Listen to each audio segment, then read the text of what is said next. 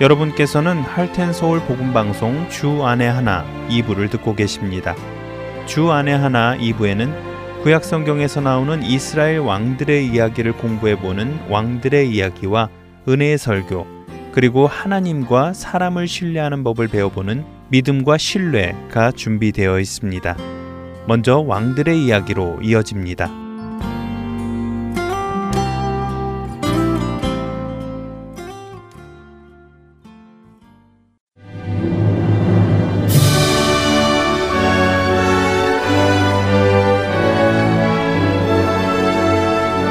할텐 서울 복음 방송 청취자 여러분 안녕하세요. 왕들의 이야기 진행의 김민석입니다. 지난 시간에는 그술에 있던 압살롬이 예루살렘으로 다시 돌아오는 과정과 아버지 다윗 왕과의 재회, 그 이후 다윗 왕의 책사였던 아히도벨을 매수함과 동시에 이스라엘 백성들의 마음을 사로잡아 다윗 왕에게 반역하는 과정을 나누었습니다. 오늘은 사무엘하 15장 13절에서부터 16장 19절까지의 말씀을 함께 나눠보도록 할 텐데요. 아들 압살롬의 반역 소식을 전해들은 다윗 왕은 아들과 전쟁을 하기보다는 전쟁을 피해 예루살렘에 후궁 10명만 남기고는 온 가족을 이끌고 예루살렘을 떠납니다. 이 무리에는 신하들과 경호병들은 물론 다윗이 사울왕을 피해 다니던 때부터 함께하던 최정예 군사 600명도 여전히 함께하고 있었지요. 예루살렘을 빠져나온 이들은 우선 예루살렘에서 감남산까지 약 5km 거리의 기드론 시내를 건너 광야 쪽으로 향합니다. 그런데 사독 제사장과 언약계를 맨 레위인들 그리고 아비아달 제사장이 다윗 왕이 예루살렘을 빠져나오는 것을 기다리고 있었습니다. 두 제사장은 언약계와 함께 다윗 왕을 따르려 한 것이지요. 그런 그들에게 다윗 왕은 자신이 하나님의 은총을 입으면 언약궤와 하나님의 처소를 다시 보게 하실 것이라고 말하며 언약궤를 다시 성 안으로 옮기도록 합니다. 다윗 왕은 언약궤가 자신을 따라 밖에 떠도는 것을 원치 않았던 것입니다. 대신 두 제사장들에게 예루살렘에서 일어나는 일들을 전해달라고 부탁하지요. 결국 사독과 아비아달 제사장은 언약궤와 함께 예루살렘으로 돌아갑니다.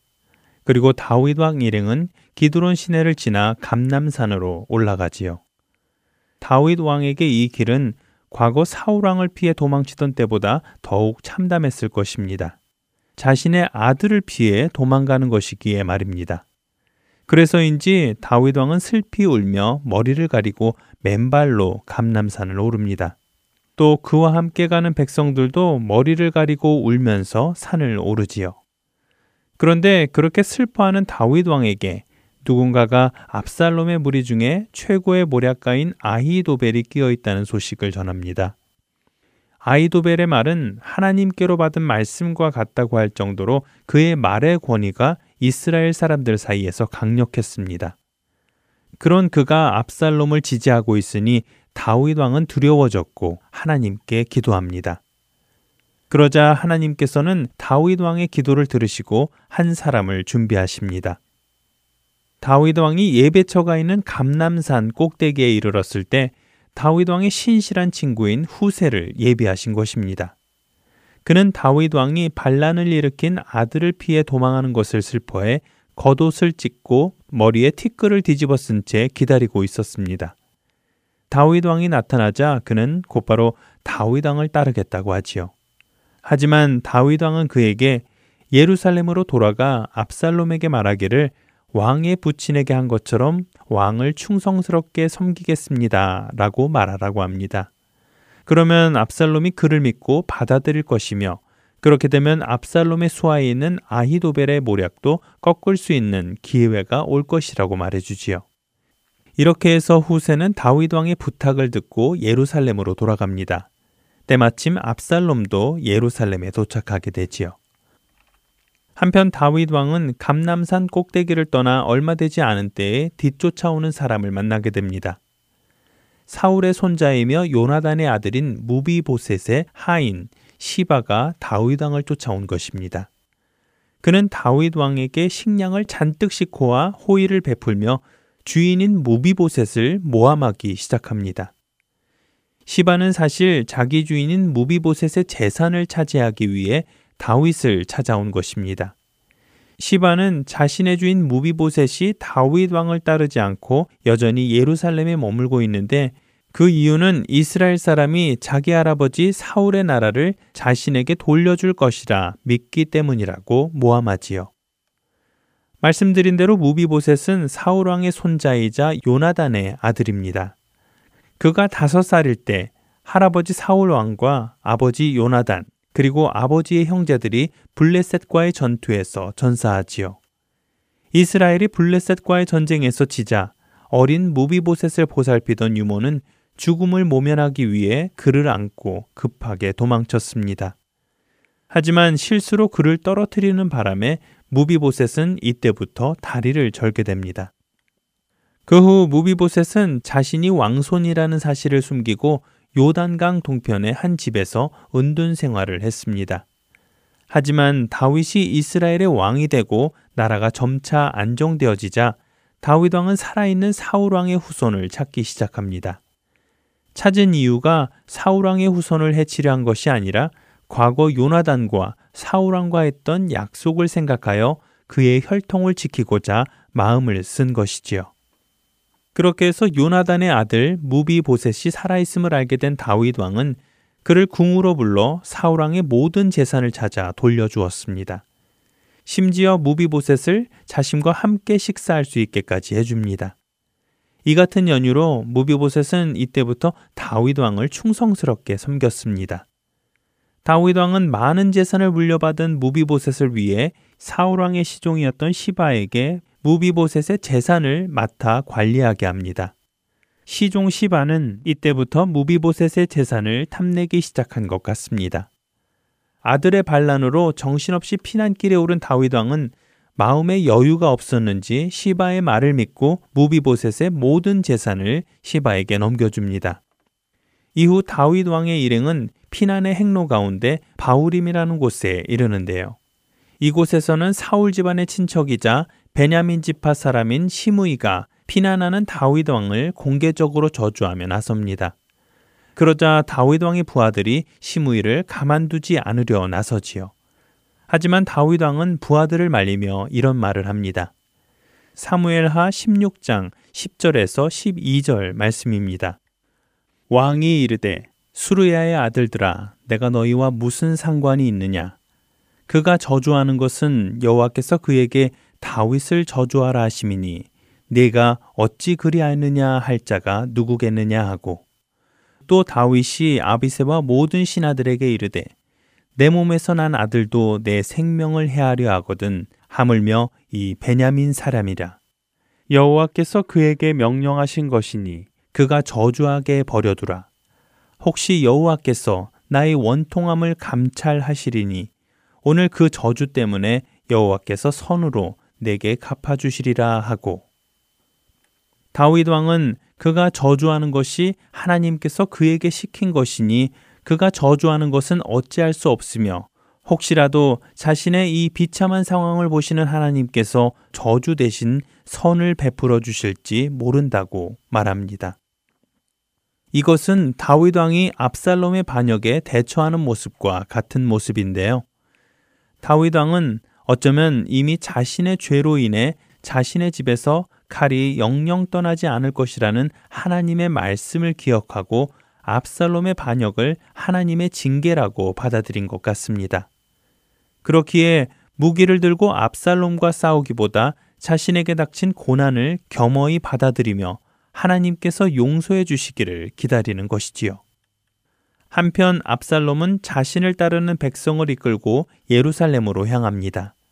그리고 그가 그곳에 도착했을 때 예루살렘에는 다윗 왕이 남기고 간 후궁들밖에 없었기에 전쟁도 할 필요 없이 예루살렘을 쉽게 탈취할 수 있었죠.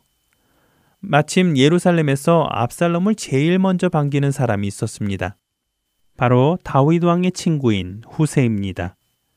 그는 피난하는 다윗 왕의 뜻을 따라 예루살렘으로 돌아와 입성하는 압살롬을 향해 왕이여 만세, 왕이여 만세를 외치며 반갑게 그를 맞은 것입니다. 하지만 후세가 다윗 왕의 친구라는 것을 아는 압살롬은 그를 의심하지 않을 수 없었을 것입니다.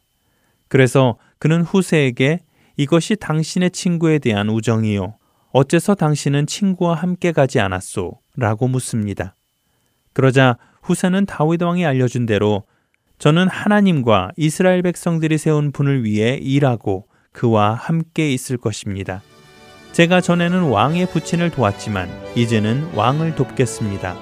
라는 답을 합니다. 그러자 놀랍게도 압살롬은 그렇게 말하는 후세의 말을 쉽게 믿습니다. 후세의 말을 믿은 이 순간이 훗날 자신의 운명을 완전히 바꿀 것이라는 것을 생각지도 못한 채 말이지요. 왕들의 이야기 다음 시간에 계속 이야기 나누겠습니다.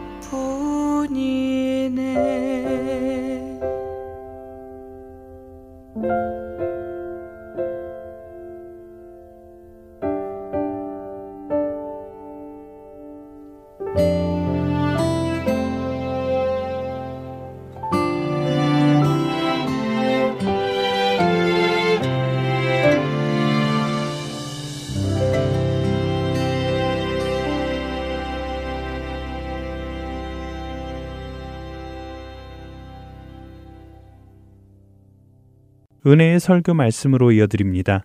오늘은 고 옥하는 목사님께서 잠언 17장 1절을 본문으로 화목을 위한 가정의 대화라는 제목의 말씀을 전해 주십니다. 은혜의 시간 되시길 바랍니다.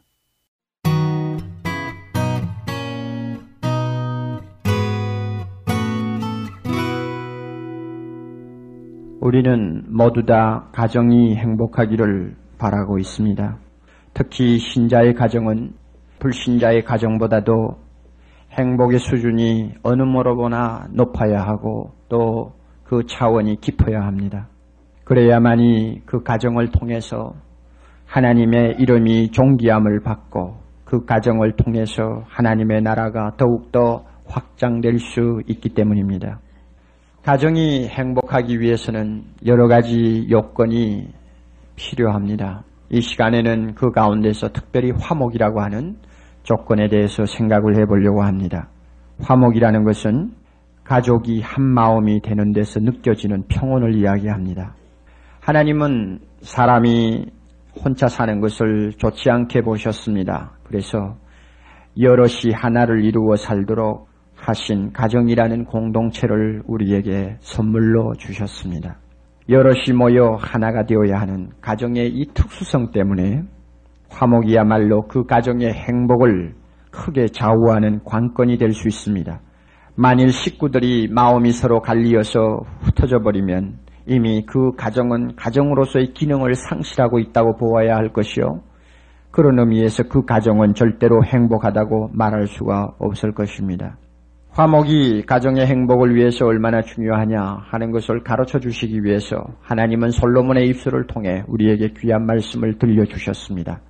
마른 떡 한 조각만 있고도 화목하는 것이 육선이 집에 가득하고도 다투는 것보다 나으니라. 여기서 마른 떡 한 조각은 매우 가난한 집을 상징합니다. 그리고 육선이 집에 가득한 것은 부유한 가정을 가리킨다고 볼 수 있습니다. 이 육선이 집에 가득하다 하는 말은 고기가 많다는 뜻입니다. 구약 시대에 특별히 제사를 지내는 날이면 그 가정에서는 소 잡고 양 잡고 짐승들을 잡아서 식구들이 제사 지낸 다음에 나누어 먹기 때문에 고기가 대단히 풍족했습니다. 그래서 육선이 집에 가득하다. 즉 부요한 집을 이야기합니다.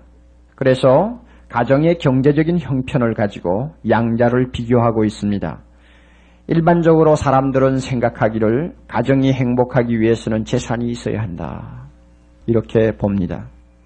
재산이 넉넉하면 행복은 쉽게 따라오고 그 대신 가난하면 행복은 나도 모르는 사이에 사라진다고 생각합니다.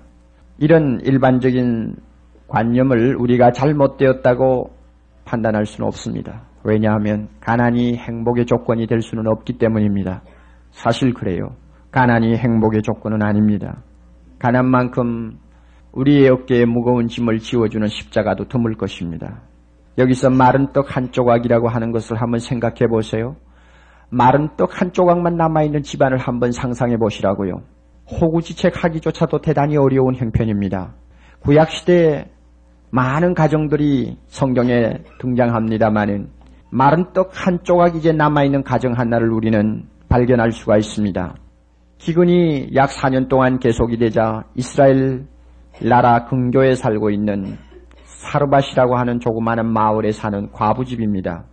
엘리야 선지자가 찾아갔을 때 그 과부에게는 마지막으로 구워 먹을 밀가루 몇 숟가락, 그 다음에 기름 몇 방울이 남아 있었습니다.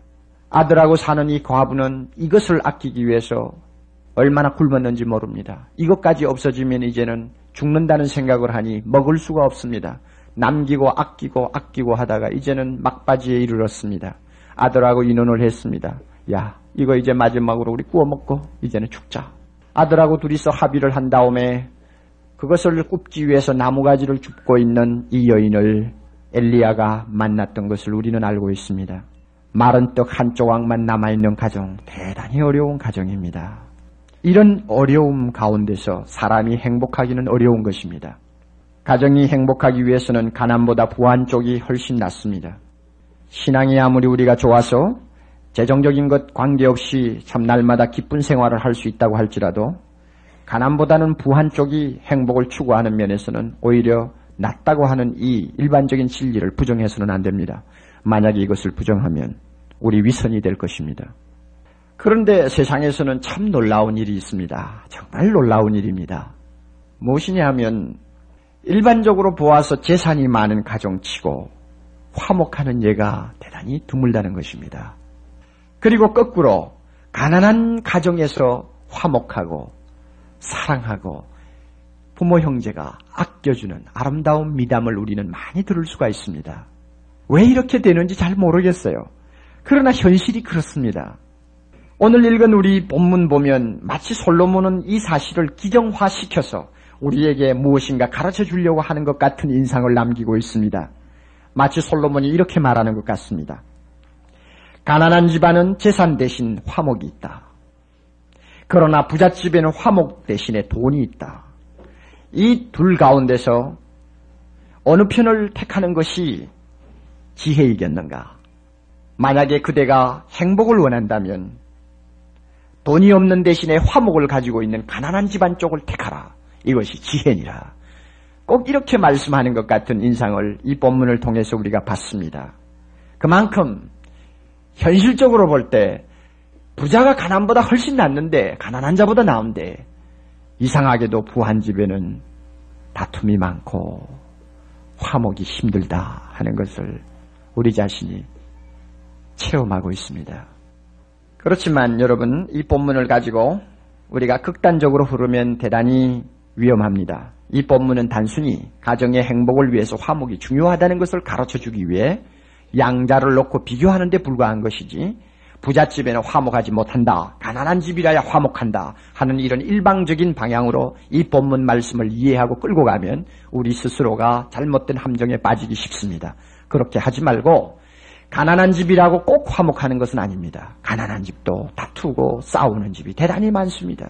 그러나 일반적으로 보아서 가난한 집안에 화목하는 예가 많다 하는 이야기입니다. 또 부잣집이라고 해서 모두가 다 불화하는 것 아닙니다. 부잣집에도 화목하는 아름다운 예를 많이 볼 수 있습니다. 그런데 일반적으로 보아서 재산이 많으면 부모 형제가 화목하기가 대단히 어렵다 하는 것이 우리의 현실이라는 것을 우리가 인정해야 할 것입니다.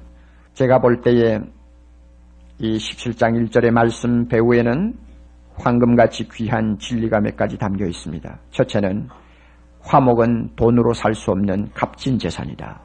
둘째는 다른 것을 다 주고라도 화목을 사라. 다른 것을 희생하더라도 화목을 사라. 이것이 행복자니라. 그 다음에 세 번째, 화목이 없는 가정은 절대로 행복하지 못하다. 하는 이 세 가지를 이 본문이 우리에게 깊이 있게 가르쳐 주고 있다고 봅니다. 다음으로 제가 생각하고 싶은 것이 있습니다. 왜 식구끼리 화목하지 못할까? 화목을 하지 못하는 이유가 어디 있느냐 하는 문제입니다. 물론 여러 가지 이유가 있을 수 있습니다. 오늘 저는 가장 중요하다고 하는 한 가지를 제시해 드리고 싶습니다. 대화의 빈곤 혹은 대화의 단절. 저는 이것을 가정의 화목을 깨뜨리는 중요한 원인으로 말씀드립니다. 부부 사이에, 부모 자식 사이에, 형제 사이에 대화가 막히는 것만큼 심각한 가정의 불씨가 없습니다. 불화를 일으키는 잡다한 이유들이 그 밑바닥에 아무리 많이 깔려 있다고 할지라도 대화만 이어지면 대화만 할 수 있는 사이면 언젠가는 화목하게 됩니다. 그러나 현실적으로 볼 때 우리에게는 대화가 점점 어려워지는 긴박감을 느끼게 만듭니다. 가족 사이의 대화가 어려워지고 그런 분위기가 길게 지속이 되면 대화의 빈곤을 당연한 것으로 받아들이는 습관이 생기게 됩니다. 이것은 참 무서운 것입니다. 이야기 안 하는 것을 당연한 것으로 알고 그것이 습관화되어서 이야기를 할 생각조차 안 한다는 것입니다. 말을 하기가 귀찮으면 아예 말 안 합니다. 어색하면 어색한 분위기에서 아예 입을 다물어 버립니다. 대화가 끊겼기 때문에 상대방이 고통하는 것을 알고 있으면서도 그것을 풀어주려고 하는 노력조차도 안 하려고 합니다. 아예 대화 없는 것을 자신이 습관으로 받아들이기 때문입니다. 여러분 이렇게 되면은 분명히 그 다음 따라오는 것이 하나 있습니다. 그것은 고독입니다. 누구나 대화가 빈곤해서 마음바닥이 텅텅 비고 대화의 대상을 잃어버리고 동시에 마음의 텅 빈 공간을 채우는 것은 자기 자신의 그림자뿐일 때에는 고독을 느낍니다. 고독은 사람을 말려요. 뼈를 썩이게 만듭니다. 따라서 이 고독이 심해지면 합병증이 생깁니다. 그 합병증 중에서 가장 무서운 것이 소위 오해라는 감정입니다. 여러분 고독하면 섭섭하다 하는 생각이 들지 않습니까? 마땅히 말을 많이 해야 될 대상에게 대화를 할 수 없게 되고 나중에는 스스로 몰리게 되면 섭섭한 감정이 생기지요. 이 섭섭한 감정이 결국 오해라는 것을 낳습니다. 그 섭섭한 감정을 계속 풀어놓지 아니하면 쌓이고 쌓여서 드디어 이 오해는 인간관계를 송두리째 마비시키는 독침과 같은 역할을 하게 됩니다. 서로가 점점 마음의 벽이 두터워집니다. 이런 가정 없어요? 이런 개인 관계가 없습니까? 오늘 사회에 너무나 비일비재합니다. 저는 알고 있어요. 예수 믿는 집안은 조금 낫습니다. 그러나 답답한 일이 한두 가지가 아닙니다. 부부 사이에 형식적인 인사는 오고 가고 있고 서로가 웃음을 나눕니다만 마음과 마음은 완전히 닫혀있는 그와 같은 비극적인 부부가 한두 명인가요? 진실한 의미에서 대화가 단절되고 진실한 의미에서 대화가 빈곤을 느끼는 비정한 사회가 되어 있습니다. 디모데후서 3장 3절에서 하나님은 말세가 되면 이와 같은 무서운 시대가 온다는 것을 이미 예언하고 있습니다. 말세에 고통하는 시대가 이르면 사람들이 원통함을 서로 풀지 않는다고 했습니다. 원통함을 풀지 않는다고 하는 것 무슨 말씀입니까? 언제 원통한 마음이 생기나요? 대화가 단절되고 서로가 그것을 당연한 것으로 받아들여서 습관화되어 버리면 고독이 생기고 고독을 통해서 마음의 서운함이 쌓이고 쌓이고 쌓이면 자기도 모르게 원통하다는 생각을 하게 됩니다. 심지어는 내가 저 남편하고 사는 것이 원통하다는 생각을 하게 됩니다. 내가 이런 집에 태어났다는 것을 원통하게 생각하게 됩니다. 내가 이런 가정을 가지고 살아가야 한다고 생각할 때 원통하다고 생각합니다. 이 원통함, 오해가 쌓인 결과입니다. 이럴 때 서로가 대화를 통해서 풀어주어야 하고 위로해야 되고 격려해야 되는데 그 노력조차 하지 않는 것이 말세라고 했습니다. 무서운 사회입니다. 모두가 극단적인 이기주의자가 되어버렸습니다. 여러분 잠깐 18장 1절로 넘어가 볼까요? 18장 1절에 이렇게 말씀합니다. 잘 음미를 해보세요. 무리에게서 스스로 나뉘는 자는 자기 소욕을 따르는 자라. 무리에게서 스스로 나뉘는 자. 누굴까요? 누가 무리에게서 스스로 나뉘는 자입니까? 누가 가정에서 자기 자신을 따로 떼어놓는 사람입니까? 누가 아내와 남편 사이를 갈라놓고도 태연스럽게 사는 사람입니까? 누가 부모와 자식 사이에 담을 쌓고도 태연한 것처럼 사는 사람입니까? 무리에게서 스스로 나뉘는 자입니다. 이 사람은 어떤 자요? 본질적으로 자기 소욕을 따르는 극단적인 이기주의자입니다. 대화를 거부하는 완악한 마음을 가진 사람입니다.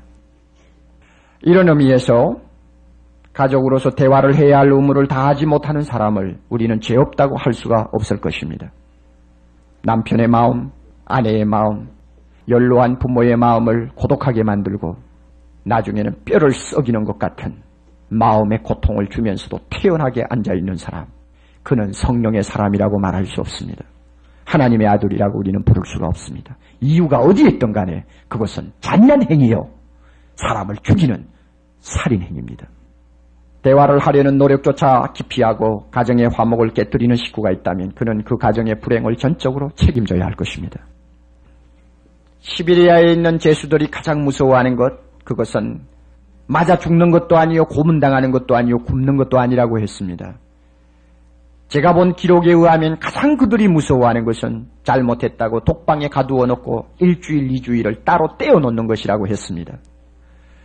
부모 처자를 다 뒤에 두고 외롭게 수용소에 와서 지내는 그들은 동료들 간의 정으로서 살고 있습니다. 그들끼리 서로 교제하며 마음을 나누는 그것으로 겨우 생명을 연장하는 사람들입니다. 그런데 그것마저 하지 못하도록 독방에 가둘 때는 이것은 사형 선고나 다름이 없기 때문에 가장 무서워한다고 했습니다. 사람은 대화를 하지 못하면 죽습니다. 가끔 저는 엘리베이터를 타면서 여러 가지 생각을 해봅니다. 여러분 병원에서나 회사 빌딩에서나 혹은 아파트에서 자주 타보실 것입니다. 이 엘리베이터라고 하는 이 공간은 참 묘한 공간입니다. 대화가 서로 전혀 통하지 않는 사람들이 할수 없어서 몸을 비비적거리면서 타고 1분이면 1분, 30초면 30초 잠깐 같이 있어야 되는 참 어색한 공간이 엘리베이터입니다. 그저 친한 사람끼리 타면 간단한데 대부분이 그렇지를 않습니다. 게다가 복잡할 때는 서로 몸을 붙이지 않으려고 애를 쓰면서도 서로 그냥 붙이고 내려가고 올라가야 하는 것이 엘리베이터입니다. 서로 맞춰다 보려니 쑥스럽습니다. 서로 쳐다보지 못합니다. 그러니까 자연히 눈은 한 곳으로 집중됩니다. 어딥니까? 천장을 쳐다보는 놀이밖에 없습니다. 뚫린 곳은 위에밖에 뚫리지 않았으니까 모든 사람이 천장을 쳐다보고 그 30초 대단히 불편을 느끼면서 어색하게 느끼면서 기다려야 되는 것이 엘리베이터라는 사회입니다. 저는 성격이 좀 못돼서 어떤 때는 좀 짓궂은 일을 합니다. 같은 아파트에 사는 사람들 중에서 어떤 부인은 참 마음에 들지를 않습니다. 어쩌다가 같이 엘리베이터를 타면 인사도 안 하시고 슬쩍 그냥 흘겨보고는 절대 말을 안 합니다. 그 부인하고 저하고 둘이서 엘리베이터를 타야 될 때는 그야말로 지옥입니다. 그런데 한 번은 그 부인이 저 마당에서 걸어오는 것이 보입니다. 저는 엘리베이터를 탔습니다. 아무도 없습니다. 조금 기다리면 전기도 전략할 겸 같이 탈 수 있습니다. 그런데 에이 모르겠다고 단추 눌러버립니다. 혼자 타고 올라갑니다. 왜 그런가 하면 힘들다 하는 것입니다. 여러분 가정이 엘리베이터 사회와 같은 이런 비극적인 경우를 체험하지 않습니까? 말이 통하지 않는 사람들끼리 할 수 없어서 몸을 붙이고 살아야 된다면 그 가정이야말로 얼마나 안타깝습니까? 하나님은 이런 가정을 원치 않습니다. 우리에게 입을 주시고 말할 수 있는 단어를 주시고 언어를 주시고 또 사랑을 주신 것은 서로 대화를 하라고 하는 것입니다. 세 번째로 저는 한 가지 더 생각하고 싶은 것이 있습니다. 그것은 어떻게 우리 기독교 가정이 대화를 다시 회복할 수 있느냐, 대화를 통해서 막힌 담을 흘고 화평할 수 있느냐, 화목할 수 있느냐 하는 문제입니다. 화평케 하는 자는 복이 있나니 저희는 하나님의 아들이라 일컬음을 받을 것이며 이 말씀을 좀 바꾸어 놓고 봅시다. 화목한 가정은 복이 있나니 이는 하나님의 아들들이 사는 곳이요. 분명히 우리는 이렇게 말할 수 있습니다. 만약에 기독교 가정이 참 대화를 통해서 형제와 형제 사이, 부모와 자식 사이가 뜨겁게 교류가 되지 아니하면 주님께서는 그 가정을 통해서 하나님의 나라의 일을 하시지 아니할 것입니다. 그런 가정들이 또 많이 모인다면 그 교회는 하나님의 영광을 위해서 재구시를 하지 못할 것입니다. 우리가 오늘 이 시간 대화라고 할 때 이 대화의 정의를 여러분이 잘 기억하시기 바랍니다. 이것은 서로가 말을 주고받는 것으로만 생각하지 마십시오. 그것도 하나입니다마는 우리가 지금 말씀하고 있는 대화는 마음을 주는 것입니다. 사랑의 표현입니다. 깊은 관심입니다. 무거운 짐을 서로 짊어지는 애정입니다. 어떤 경우에는 말을 하지 아니해도 한 자리에 같이 앉아주는 것입니다. 이것이 대화입니다. 이런 대화를 우리가 함으로써 드디어 가정이 화목해지고 행복을 맛볼 수가 있는데 어떻게 하면 됩니까? 두 곳을 찾아가야 합니다. 첫째 우리가 찾아가야 할 곳은 하나님 앞입니다. 다시 말하면 기도하라는 말씀입니다. 여러분 대화하고 싶습니까? 진정 사랑을 나누고 싶습니까? 기도부터 하세요. 기도하지 아니하는 사람은 미움이 있는 곳에 사랑을 심지 못합니다. 기도하지 아니하는 사람은 대화를 통해서 다툼이 있는 곳에 평화를 심을 수가 없습니다. 기도하지 아니하는 사람은 오해가 있는 곳에 진정한 대화를 통한 용서를 베풀 수가 없습니다. 기도를 통해서 우리는 하나님 앞에 능력을 얻습니다. 어떤 능력입니까? 사랑할 수 있는 능력. 잘못을 고백할 수 있는 능력. 다른 사람의 허물을 용서할 수 있는 능력. 과격한 말을 하는 사람 앞에 유순하게 대답할 수 있는 능력. 이 능력을 기도하는 자리에서 드디어 얻을 수가 있습니다. 기도하지 아니하면 불가능합니다. 가정에서 대화를 나누기가 가장 어려운 사람이 누구냐 하면 자기 잘못을 전혀 시인할 줄 모르고 동시에 남을 용서하기를 싫어하는 사람입니다. 참 어려운 상황입니다. 이런 가족들이 있을 수가 있어요. 연로하신 부모님들에게 특별히 한 말씀 드리고 싶습니다. 고부간의 문제가 사회 문제로 지금 파급되어 가고 있는 오늘 시점에서 많은 사람이 생각할 때에는 젊은이를 나무라게 됩니다. 그러나 저는 연세 많으신 부모님들에게 한 말씀 꼭 드리고 싶습니다. 대부분이 연로하신 어머니나 아버지를 보면 자기의 잘못을 절대로 시인하지 않으세요. 그리고 자녀가 잘못한 것을 절대 용서하지를 않으세요. 순전히 자기 주관, 자기 고집 가지고 자녀를 원망하고 욕합니다. 이것은 버려야 합니다. 이것은 그리스도의 사람이 아닙니다. 만약에 부모가 그와 같은 태도를 끝까지 견지하면 정말 불효를 하는 사람에게, 불효를 하는 자식에게 동정을 하게 됩니다. 결국은 부모가 나빠지는 것입니다. 먼저 자녀를 위해서 기도하십시오. 사랑하시는 부모님들 간절히 부탁합니다. 먼저 기도하세요. 그래서 자녀를 용서할 수 있는 능력을 얻으세요. 자녀 앞에 자기 자신의 잘못을 조그만한 것이라도 고백할 줄 아는 능력을 얻으세요. 아무리 자식이 잘못했다 할지라도 유순하게 대답하고 다 이룰 수 있는 능력을 얻으세요. 자식된 우리 젊은이들에게 특별히 부탁드리고 싶습니다. 나이가 많으면 자제력이 없어집니다. 판단력도 흐려집니다. 결국은 자기밖에 남는 것이 없습니다. 아무리 잘해주어도 모든 것이 다 서러워 보입니다. 소리 없이 떨어지는 빗방울을 보아도 마음속에 서러움이 생기는 것이 나이 많으신 부모님들의 마음입니다. 밤낮 없이 부모님과 만나서 대화를 나누어도 여전히 고독한 구속은 사라지지 아니하는 것이 우리 어머니, 우리 아버지의 마음입니다. 어떤 경우는 용서도 안 하시고 자기 잘못을 시인도 할 줄 모릅니다. 절벽과 같은 마음을 가질 경우가 많이 있습니다. 이런 부모에게 우리가 대화를 통해서 화해하려면 하나님 앞에 기도해야 합니다. 기도하지 않고 안 됩니다. 부부간에도 마찬가지입니다.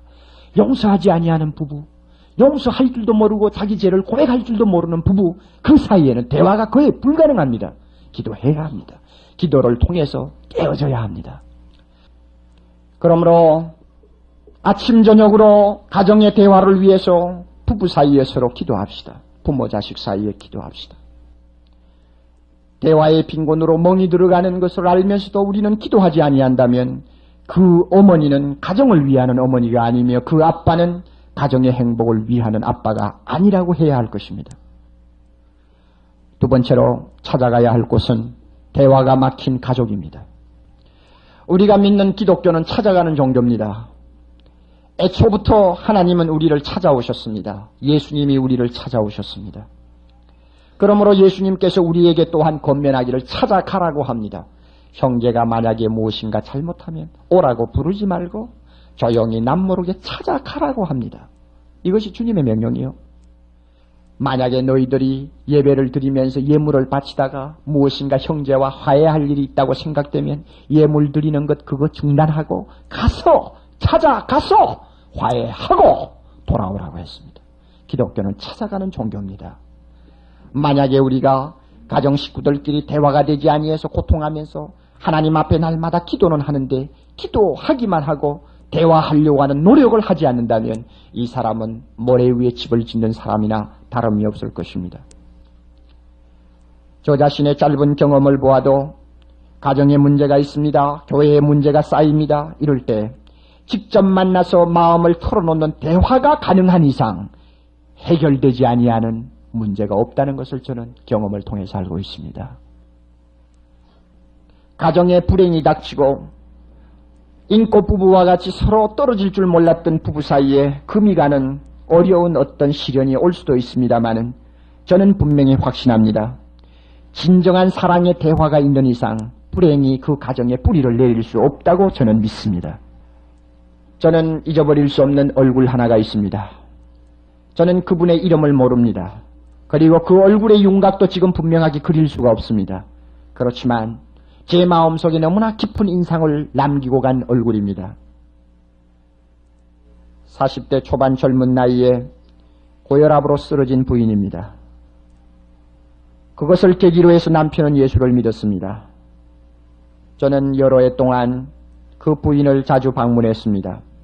제가 방문했을 때 이미 그 부인은 12년 차인지 13년 차인지 병상에 누워 계시는 분입니다. 그런데 저에게 풀 수 없는 신비스러운 수수께끼가 하나 있었습니다. 만날 때마다 그 부인의 얼굴은 너무나 아름다웠습니다. 밝았습니다. 항상 기쁨이 충만했습니다. 누가 저 아름다운 얼굴을 창조하는 사람일까?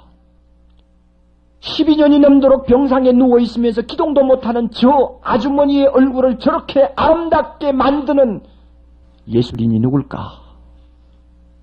저는 처음에 생각하기를 남편이 그 아내에게 대단히 잘해준다는 것을 알고 있었습니다. 그래서 그것이 원인이 아닌가 생각했습니다.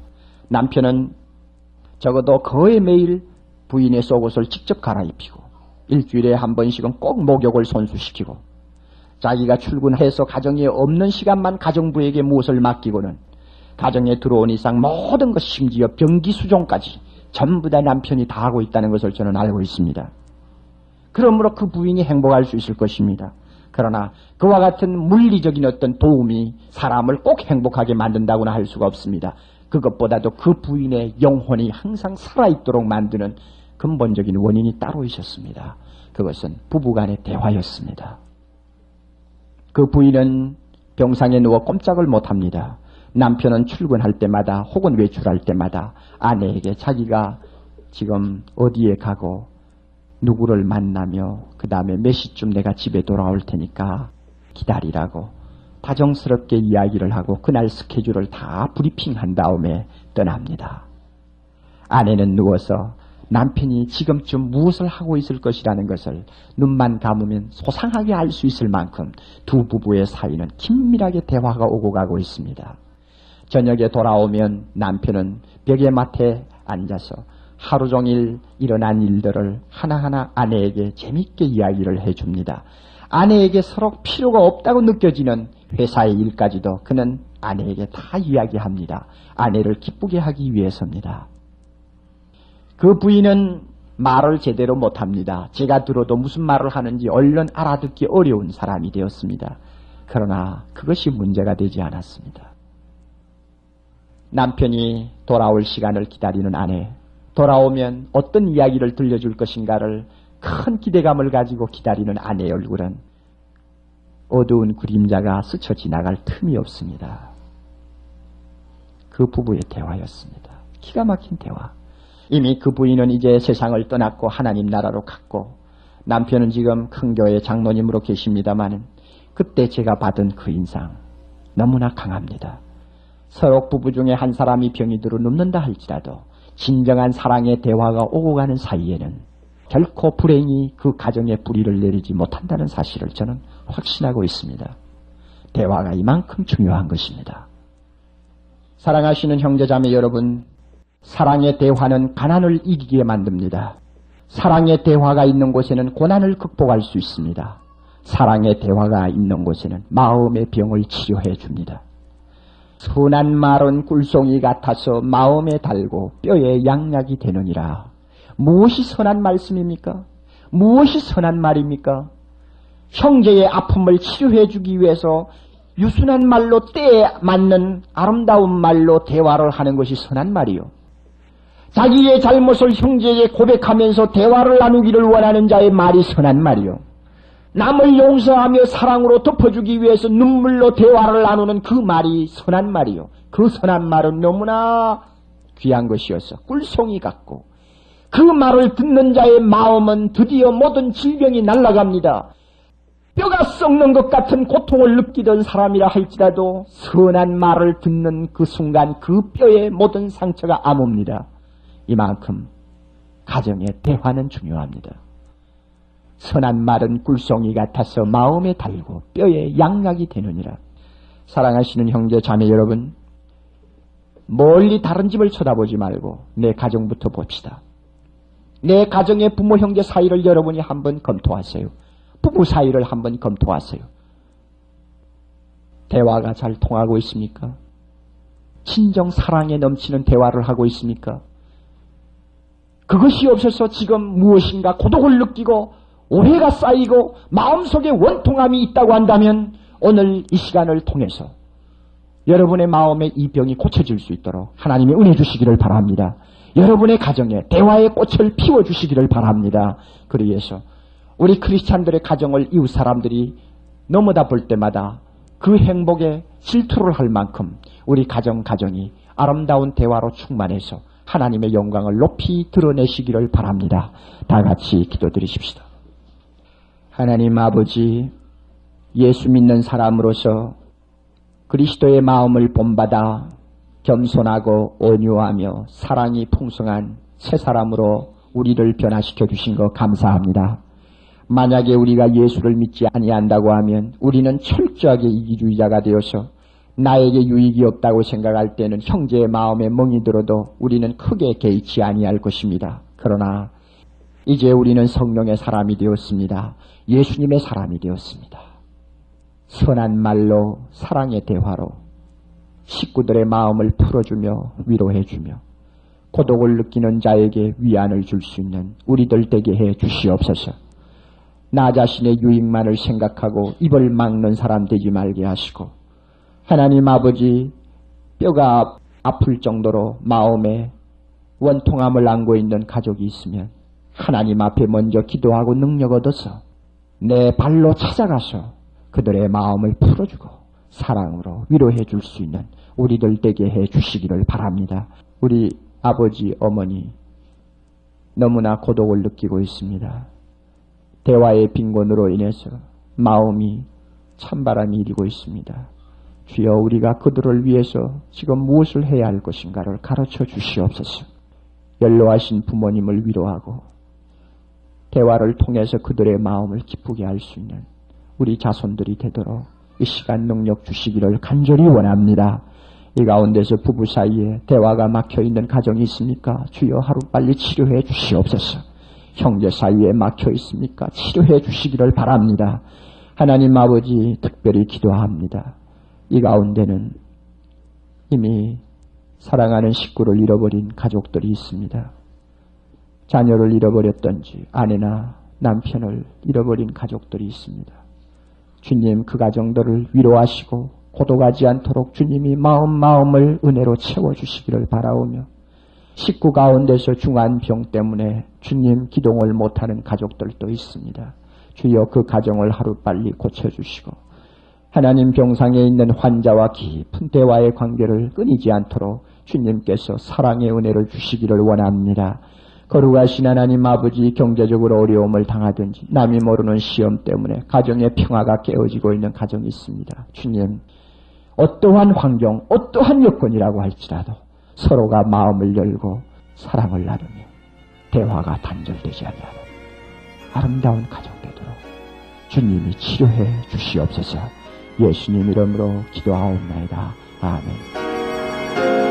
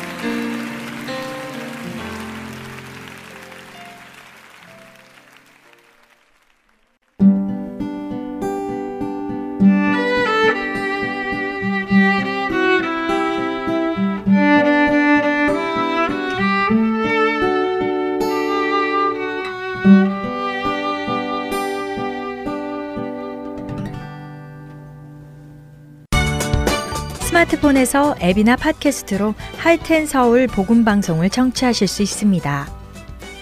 아이폰을 쓰시는 분들은 앱스토어에 가셔서 할텐 서울이라고 입력하신 후 다운받으실 수 있습니다. 안드로이드 폰을 사용하시는 분들은 플레이 스토어에서 같은 방법으로 다운받으시면 되겠습니다. 팟캐스트 사용자들은 검색창에서 할텐 서울 방송을 검색하신 후 다운받으시면 됩니다. 자녀들을 위한 방송도 따로 구분하여 들으실 수 있도록 되어 있습니다. 팟캐스트에서 할텐 서울 키즈를 검색하시면 자녀들을 위한 방송에 직접 들어가실 수 있습니다. 이제는 CD에서뿐만이 아니라 핸드폰으로 운전하며 또 산책하며 방송을 들으실 수 있습니다. 자세한 문의 사항은 사무실 전화번호 602-866-8999로 해주시면 됩니다. 이어서 믿음과 신뢰로 이어집니다.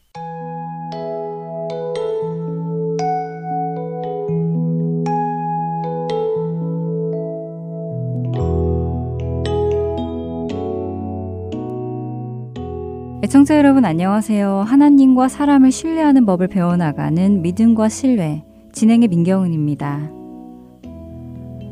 지난 시간에는 하나님과 사무엘을 신뢰하지 못한 사울 왕의 이야기를 살펴봤습니다. 하나님께서는 사무엘 선지자를 통해 사울 왕에게 앞으로 일어날 일을 말씀해 주셨고 그 일들이 실제로 일어남으로 하여 하나님의 말씀이 거짓이 아닌 참된 것임을 알게 하셨습니다. 사울 왕에게 여호와의 영이 크게 임하였고 사울 왕에게 새 마음을 주셨지요. 사무엘 선지자가 전해준 모든 징조들이 나타났습니다. 사울 왕은 한동안 하나님을 따르는 듯 했고 사무엘을 신뢰하는 듯 했습니다. 그러나 블레셋의 대군이 이스라엘을 공격하기 위해 코앞에 다가왔고 오기로 한 사무엘 선지자는 올 것 같지 않고 이런 분위기 속에서 겁을 먹은 이스라엘 백성들이 하나 둘 자신을 떠나기 시작하자 사울 왕은 하나님의 말씀을 신뢰하지 못합니다. 사무엘 선지자를 약속 시간까지 기다리지 못하고 떠나는 백성들을 붙잡기 위해 자신이 번제를 드리게 되지요. 자신을 신뢰하지 못하고 스스로 번제를 드린 사울 왕을 책망하는 사무엘에게 사울 왕은 당신이 오지 않았기 때문이라고 핑계를 댑니다. 그러나 사실 사무엘 선지자는 자신이 오겠다고 한 그 7일째에 왔습니다. 사울 왕의 기다림이 그 7일을 다 채우지 못한 것 뿐이었지요. 사울 왕이 번제를 드리기를 끝마쳤을 때 사무엘 선지자가 도착했다고 사무엘상 13장 10절을 말씀하십니다. 사울 왕이 조금만 더 기다렸다면 사무엘의 말을 신뢰하고 그가 약속한 그 시간에 올 것이라는 것을 믿으며 그 시간을 다 채울 수 있었다면 사울 왕은 그런 잘못을 저지르지 않았을 것입니다. 사울 왕의 이러한 모습은 우리의 삶 속에서도 쉽게 볼 수 있는 것 같습니다. 모든 것이 평온하고 잘 되어져 갈 때 우리의 믿음은 아무 문제가 없는 듯 해 보입니다. 하지만 우리의 인생에 문제가 들어올 때 그리고 그 문제가 나 스스로 해결하기에는 어려울 것처럼 보일 때 우리의 믿음은 흔들리기 시작합니다. 애청자 여러분들은 언제 믿음이 흔들리시는지요? 어느 때 하나님을 향한 신뢰가 흔들리시나요?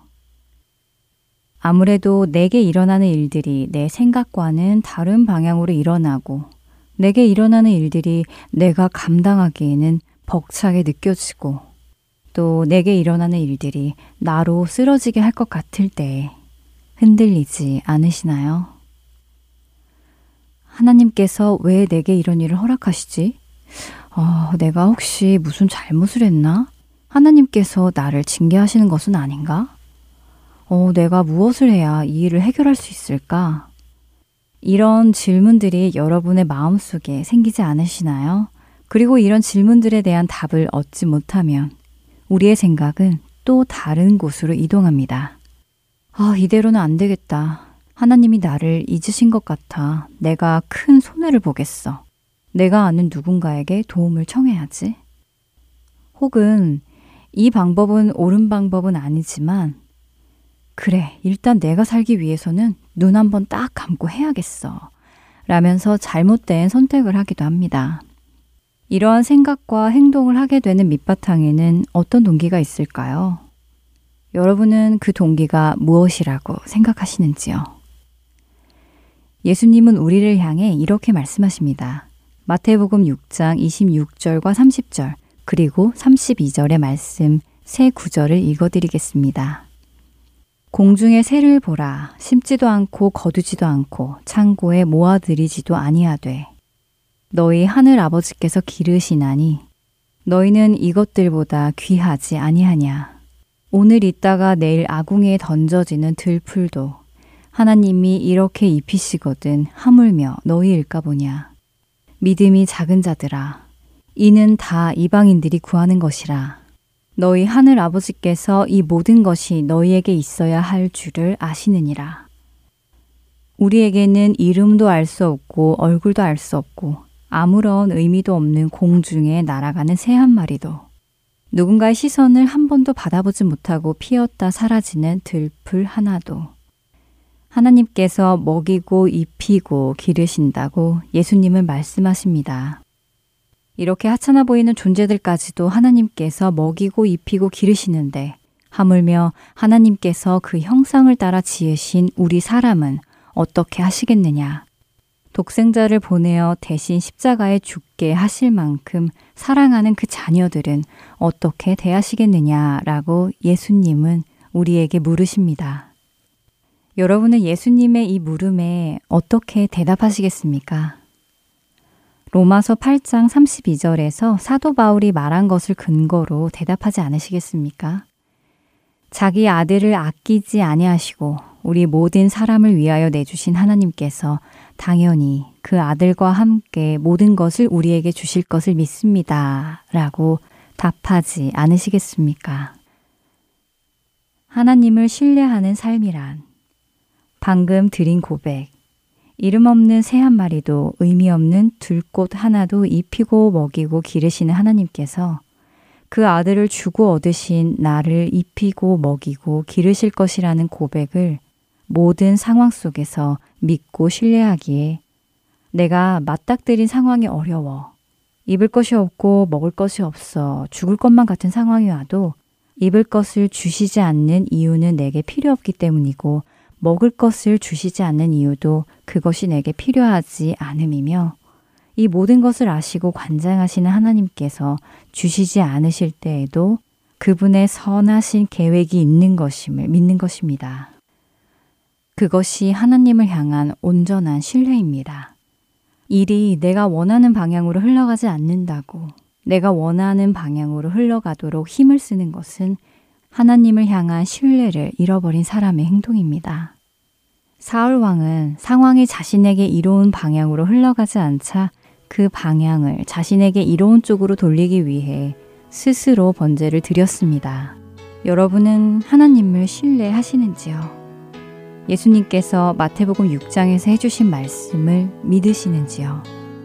사도 바울이 로마서 8장에서 한 고백이 여러분의 고백이 되시는지요? 점검해 보시기 바랍니다. 믿음과 신뢰, 다음 시간에 뵙겠습니다. 원고의 강순규, 진행의 민경은이었습니다. 안녕히 계세요.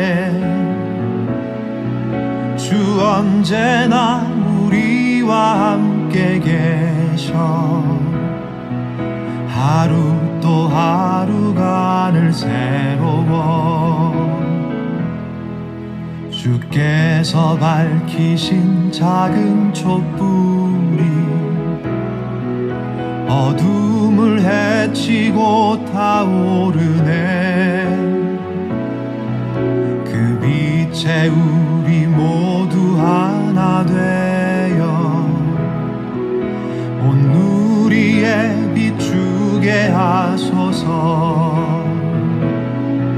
그 선한 힘이 우릴 감싸시니 믿음으로 일어날 일 기대하네.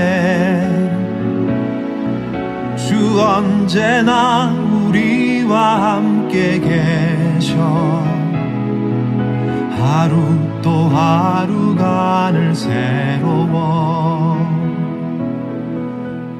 고요함이 깊이 번져갈 때 저 가슴 벅찬 노래 들리네. 다시 하나가 되게 이끄소서. 당신의 빛이 빛나는 이밤 그 선한 힘이 우릴 감싸시니 믿음으로 일어날 일 기대하네. 주 언제나 우리와 함께 계셔. 하루 또 하루간을 새로워